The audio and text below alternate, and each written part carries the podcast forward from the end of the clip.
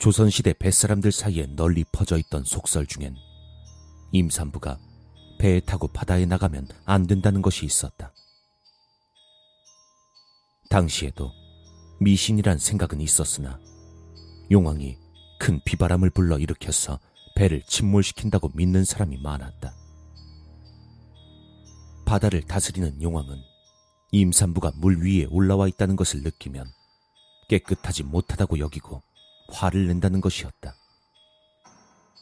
그래서 항해를 하는 도중에 위험한 바람과 파도를 맞이하게 되면 뱃사람들은 타고 있는 사람들 중에 임산부가 없는지 확인하곤 했고, 만약 임산부가 발견되면 다른 사람들을 살게 하기 위해서 배에서 뛰어내리라고 강요하는 경우가 많았다.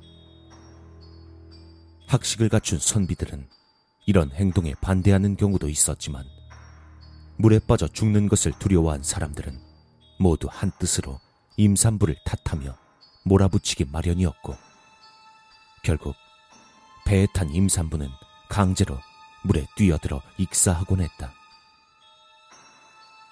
간혹 임산부가 없을 때에는 겁에 질린 사람들이 배를 탄 여자를 아무나 임신했다고 몰아붙여서 바다에 던져버리는 일도 있었다고 한다.